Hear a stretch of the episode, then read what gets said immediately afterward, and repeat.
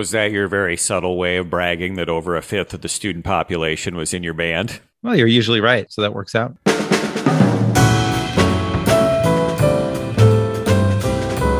Those are today's guests. Us. Welcome to Music Ed Insights. I'm Alan Feirer, here with Steve Shanley. Usually, each episode, Alan and I talk with national thought leaders in music education with practical insights for K 12 music educators. But today, Steve and I look back at our first 10 episodes and share some observations. Let's get to our conversation. We got 10 episodes in, Steve. Got to be honest, I wasn't sure if we would uh, make it that far. I'm glad you talked me out of doing it weekly. I'll say that. And I will say I am glad you talked me out of doing it monthly. there we go. We we kind of we kind of found a sweet spot, and we do have some listeners. So if you're a listener, thank you for listening. Yeah, it's kind of weird to just talk into the microphone and wonder if anybody ever listens. And so every once in a while, when someone does, yeah, it feels good. Well, we've had some very interesting guests. I want to give you some credit, Steve, because you have done most of the sourcing of guests. Um, one or two of them have been suggestions from listeners, but you've just really assembled a diverse and interesting group of human beings who have been interesting, but also surprising. We've had people who we wanted to talk about diversity, equity, and inclusion, and they brought other topics into the conversation you know, there were guests that we invited to talk about diversity, equity, and inclusion. And we learned some stuff about classroom management and lesson planning. And there were guests that we brought on to talk about the role of competition. And they ended up talking about diversity, equity, and inclusion. I've been surprised at how other topics drifted in. It's funny how in this podcast or my life, I'm not drawn to band people or choir people or non competitive people or competitive people. I am drawn towards interesting people. Mm. And so when I started seeking out guests, I was trying to check a bunch of boxes in terms of the content where they maybe had an area of expertise. But the one thing they all had in common is I found them interesting. And I think as, as we continue booking guests, that's really what I'm going to be most concerned about. Maybe not necessarily that we have, okay, let's get general music covered. Let's get that. And let's just find some interesting people and let them be interesting. And what can we learn from that? And how do you find them? How, how have you been able to do that? Well, some listeners' suggestions have been helpful. Oftentimes, I'm starting from a standpoint of what do we want to learn more about? So maybe we want to learn more about what we can do from a diversity and programming standpoint in the orchestra classroom. So I'm looking for nationwide experts on that. Who is an orchestra director who is widely recognized as doing some extra or different things that we maybe aren't seeing in all of the classes classrooms and then going from there. So that's part of it. And sometimes just to be selfish, I pick people that I just think it would be fun to have conversation with as well. Yeah. Well, you're usually right. So that works out. I've had to confront some long held thoughts about music literacy as I've noticed a pattern with our guests when it comes to the Western centric getting it just right the perfectionism. I, I remember a conversation about competitive jazz band in Iowa, how everybody does the same three tunes, and uh, the, the, it was a guy named uh, Earl Dickinson. Some of our listeners will know that name. He said it gets tweaked down so tightly it hurts, but that's what we do. And I just remember in my 19 years of, of teaching full time, getting things just right was important. And we've had a lot of guests who have talked about how unimportant perfectionism is, how success doesn't look like that for everybody and maybe shouldn't. What do you think? Yeah, I think I noticed the same thing. For me, it maybe wasn't, I wouldn't call it perfectionism, but I think we are both noticing the same thing. For me, it's more let's redefine what the end product needs to look like. So whether it's Lee Nelson talking about choral tone quality or Alice Hamill talking about band tone quality with students with special needs in your in your group, the idea is there are lots of ways that a successful music program can look or can sound. And I think for a lot of us growing up, we see things and hear things a certain way, and we're told that certain things are the standard, the gold standard that we need to aspire to. And I think call it perfectionism but for me it's it's maybe even a bigger issue of defining what that needs to look like or you know that's when when you're talking about perfectionism that is still assuming that there is this standard of what a concert band should sound like right. and that we don't need to be perfect and for me what i'm taking away from it is no, it isn't even a matter of it. It doesn't need to sound like that, and it's okay if it's not perfect. What I'm gathering, talking from some guests, is maybe listening to a concert band where there are some students with special needs in there, and it has a sound that you and I aren't used to. That might be perfect to Alice Hamill's ears. It's just maybe not perfect to our ears because of what we have been told a concert band is supposed to sound like. So I think we're talking about the same thing, but maybe just using different labels. Yeah, this idea of, of music making, musicking, the process of making music while it's happening and experiencing it in the moment doesn't require getting everything exactly right, whether it's tone quality or notes and rhythms, but it is moving towards something that everybody involved, not just the audience, if there is an audience, but also the performers listening to each other and performing with each other, that that has value. We won't remember that Bridget counted the fourth measure wrong. We'll remember that making music with Bridget was an uplifting and important experience. I think, especially when we're talking about issues of tone quality,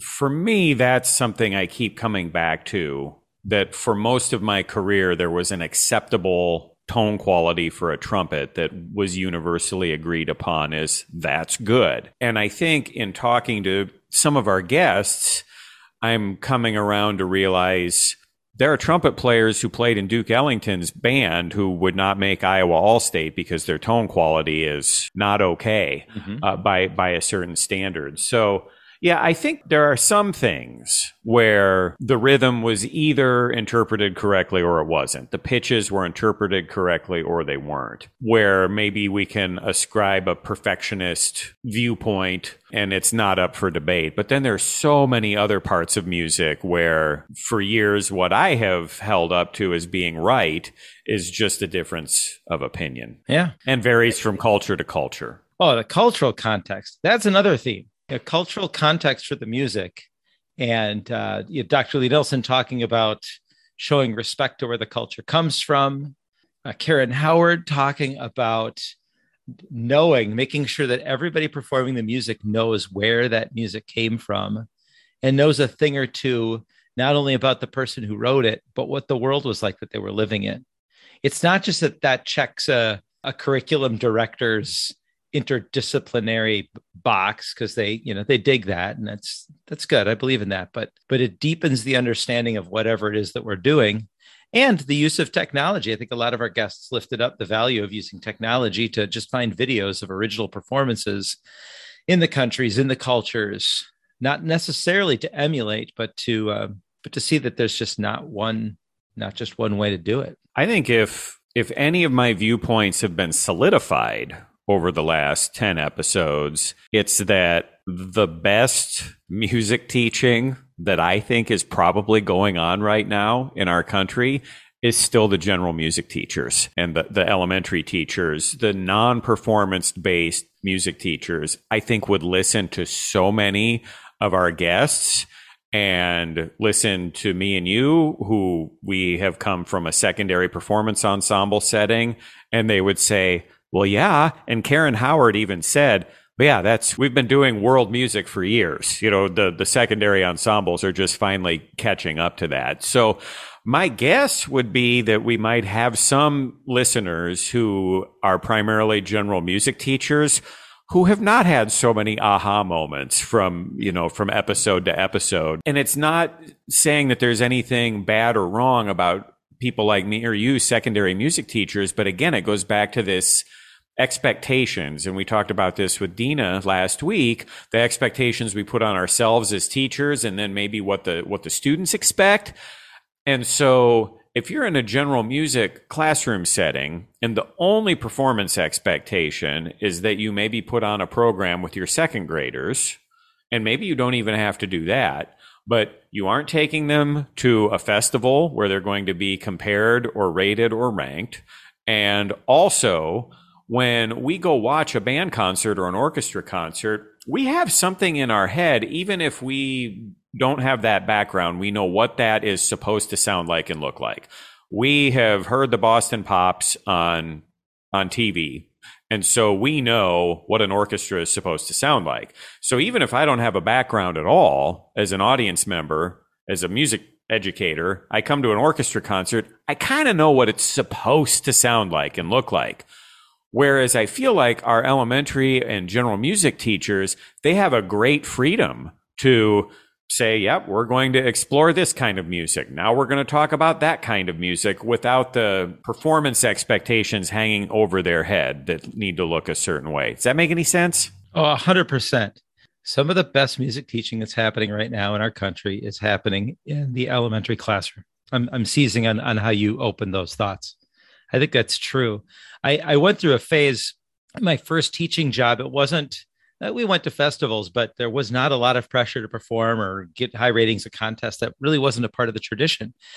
So I took a year and I kind of treated band like general music. I'd have a jazz day and a theory day and a game day and a, here's uh, some popular music you may not have heard day and just did a lot of that stuff. And and uh, shortly after that, I thought, oh, Alan, that was so lazy that you were doing that. You just did that because it was fun and engaged the kids. And now I look back on that and I'm like, huh, what if directors of high achieving performance ensembles with a lot of pressure to do great things would take up a year or a part of a year and treat band or choir or orchestra more like general music, which I think some of our, our, our string educator guests talked about to a certain extent.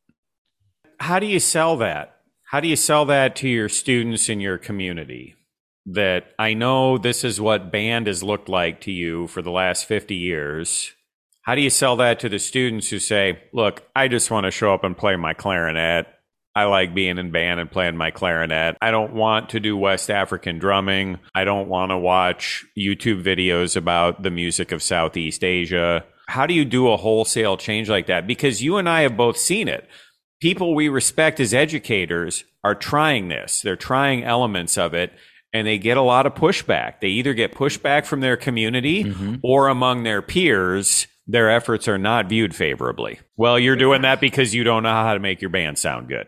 Right. But not their students as much. I'm not sure you need to sell it on the students quite, quite as much because they'll still get to play their clarinet, but they'll do some other things. When we were talking, oh, it was Dina Else. When we were talking to Dina, about competition and who really wants to do all that competitive stuff. Students do like it. They do enjoy it and, and groove on it, but they will do fine without it. That was something that came up more than once. Our first guest was was Matt Temple, our first episode that we released. Yes, yeah, which was very much about how to achieve great things in a in a non-competitive environment or a traditionally non-competitive environment you know, I sort of thought that as we talked about competition with a few of our guests, I know it came up with him, it came up with Lee Nelson, we did a lot with Dina Els last week. I kept thinking we would come back to either competition is the be all end all, and that's what promotes excellence, and we need to do that, and that's what happens in life. Or we would have a competition is the boogeyman, it's the it's the downfall of everything. And we didn't really have that. It was we didn't have either one of those. It was a lot more nuanced than that that competition has a role, it has a place, and it can become a monster that we can't let uh, take take things over. I had an aha moment this weekend. I was at an honor band and they were playing some pieces that I had written and so all of the kids had had some questions for me. It was Q&A with the composer. Cool. And in the process of talking about that, I said to the kids, uh, because someone, one of their questions was something along the lines of, you know, when did you realize you had a talent for music or, or something, something like that. And I read the question, they had written it down and I, and I read it out loud and I said, how many of you, when you tell your grandma or grandpa or someone that you're playing in band, they say, Oh, I wish I had musical talent. That's so great. And they all raise their hand. They all have talked to to people who say, "Oh, I don't have any musical talent." And I said, "I don't believe in that. I I think I used to, but so much of what we do in band is a very very very narrow view to me of what music can look like and what music is." And I said, You remember how one of the earlier questions, someone asked what my first memories of music were. And I talked about listening to music with my dad. Do you remember that? And they all raised their hand. And I said, I think that my dad is one of the best musicians that I know. And he doesn't play the piano or the guitar, and he does not match pitch particularly well when he sings but he loves listening to music so much. And then I was thinking back to, to Karen's episode where she's talking about musicking. And I asked her to kind of help us understand the difference between the Elliott and the small version of that term. And she did. And it was one of those where six months later, I finally made the connection on the spot talking to all of these children where I realized yeah, Christopher Small would say that my dad's an awesome musician, even though by our standards, he doesn't play any instruments or sing, but he loves going to concerts. He goes to all the concerts he can. He loves all different kinds of music. And Christopher Small would say that's musicking right there. It's the whole process of it.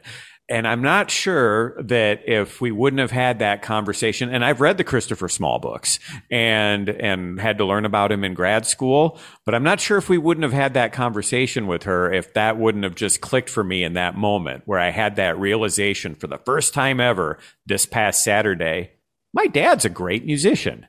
And then that also got me thinking about what we do as music teachers. There was nothing as a part of his music experience growing up in the schools that nurtured that. That was all just listening to the radio and doing it on his own. So then I'm thinking, what do we need to be doing for the people who love music? Because frankly, don't we all love music? How do we nurture that for the people who don't want to memorize their chromatic scale on the clarinet or learn how to sing in French or learn how to do vibrato on the viola? I'll admit I'm struggling with that. Like, what do we do at the high school and collegiate level for those people where musicking goes beyond just singing or playing an instrument. Yeah, we've really built a system where it, it's a high entry point. If you decide as a sophomore in high school, hey, I want to pick up the violin, we don't make it that easy for them. You know, we, well, you can play in the orchestra. Now you're going to have to do some catching up. So, um, and even the most progressive or, or student centered teachers will still say, I'll get you a mentor. I'll give you some extra lessons so we can get you caught up. And one of our guests, remind me who it was, talked about how there's an ethical, moral obligation that at the high school level, we have performance classes for students who want to play instruments, but haven't, that, that, that then they are beginners. And we just make a space just for them so they can try that out. And so, yeah, we get to practical issues then of that'd be great. Only so many periods in the day. Right. Is the district going to give hire me another couple assistants to help with all of this? Like that would I would love to do that. But also I'm expected to put on a concert in December that sounds pretty good. So I can't devote half of my day to these students who yeah, it's hey. I don't know what the answer is, but I do know that the current system is not serving everybody. No. That I'm pretty sure of. Yeah, I don't know how to start that revolution necessarily. It does it does make me miss the days in the classroom where I had some control, but then I wonder if I were still a high school band teacher in a school with about 500 students and 120 students in the ensemble I direct, would I talk this tough? Would I do something that radical? Was that your very subtle way of bragging that over a fifth of the student population was in your band? no, no, it wasn't. I, I, saw you. I saw you just pepper that statistic in there. I am proud of that. I guess uh, you should be proud of that. well, and and that brings me to, to this point. We're, we're great. You know, we're, we are smart human beings. Steve Shanley. Um, we know our stuff, and and we've we've had some decent careers. But also true, we learn something from every episode, and and we've just shared over the last last few minutes here our minds have changed. We've had aha moments as middle aged men that we wouldn't have had if it weren't for these interesting guests. And that's one reason I'm really glad we're doing this podcast. We've gotten some feedback from people that um, we're not alone in that. I agree. And to come back to your opening remarks about perfectionism, I sort of disagreed at the beginning or I wanted to label it something different in terms of no, not perfectionism, just something different. We accept that there are different ways a product can look. Maybe the answer to beginning the revolution or giving the secondary ensemble teachers the freedom to explore some of these things is that is to let go of that perfectionism. And when we accept that okay maybe it's not going to be what we are used to but that's going to free up some time or some money or whatever to do something else. And because that that really the fear of not being perfect enough i think that's what keeps people doing things the same way and prevents them from trying other things. Yeah I'd love to know what our listeners think. I think uh, in the weeks and months to come, I think the next step for this podcast is to engage our our listening audience a little bit more on some of this stuff. I like that idea. We should workshop that. Let's talk about that sometime. That sounds good. Well, Alan Feirer, thank you very much for joining us today. And Dr. Steve Shanley, it's a pleasure to have you here uh, here with us today. Are you, are you ready for a lightning round? I am ready for a lightning round. You got some questions for me? Not right off the top of my head. What should we do? What should we do for a lightning round? Uh, best place to eat. Favorite children's book you read to your kids? Yeah, no one want no one wants to hear our thoughts on that. Okay, all right. Maybe they do. We'll wait and see if they ask. Maybe maybe that's what we do. That's part of the soliciting of listener feedback is they send us some lightning round questions. All right. I'm down with that. I think to to do it fairly, they'll have to send that to uh, our assistant Rachel, so we don't know what the questions are in advance, and then Rachel can send me the questions for you. Okay. And you the questions for me, and then we can be we can be surprised. Sounds good. Yeah. All right. We'll uh, we'll work all of that out. You've been listening to Music Ed Insights. Please support this podcast by subscribing, rating, and reviewing it. We want to make this as thoughtful and practical as possible. Please send us your ideas for guests and suggestions for improvement. You can do that through our website, www.musicedinsights.com. You can also reach us on our Facebook page, Music Ed Insights, or via Twitter at Music Ed Insights. Our website is also the place to find program notes, links, and a one page download of this episode's key takeaways. That's www.musicedinsights.com Insights.com. This podcast is sponsored and supported by Normal Design, Winterset Websites, Group Dynamic, and the Coe College Music Education Program. Learn more about them at our website and let us know if your business or organization would like to join that list. New episodes drop every two weeks on Monday mornings. Get current, stay relevant. Music Ed Insights.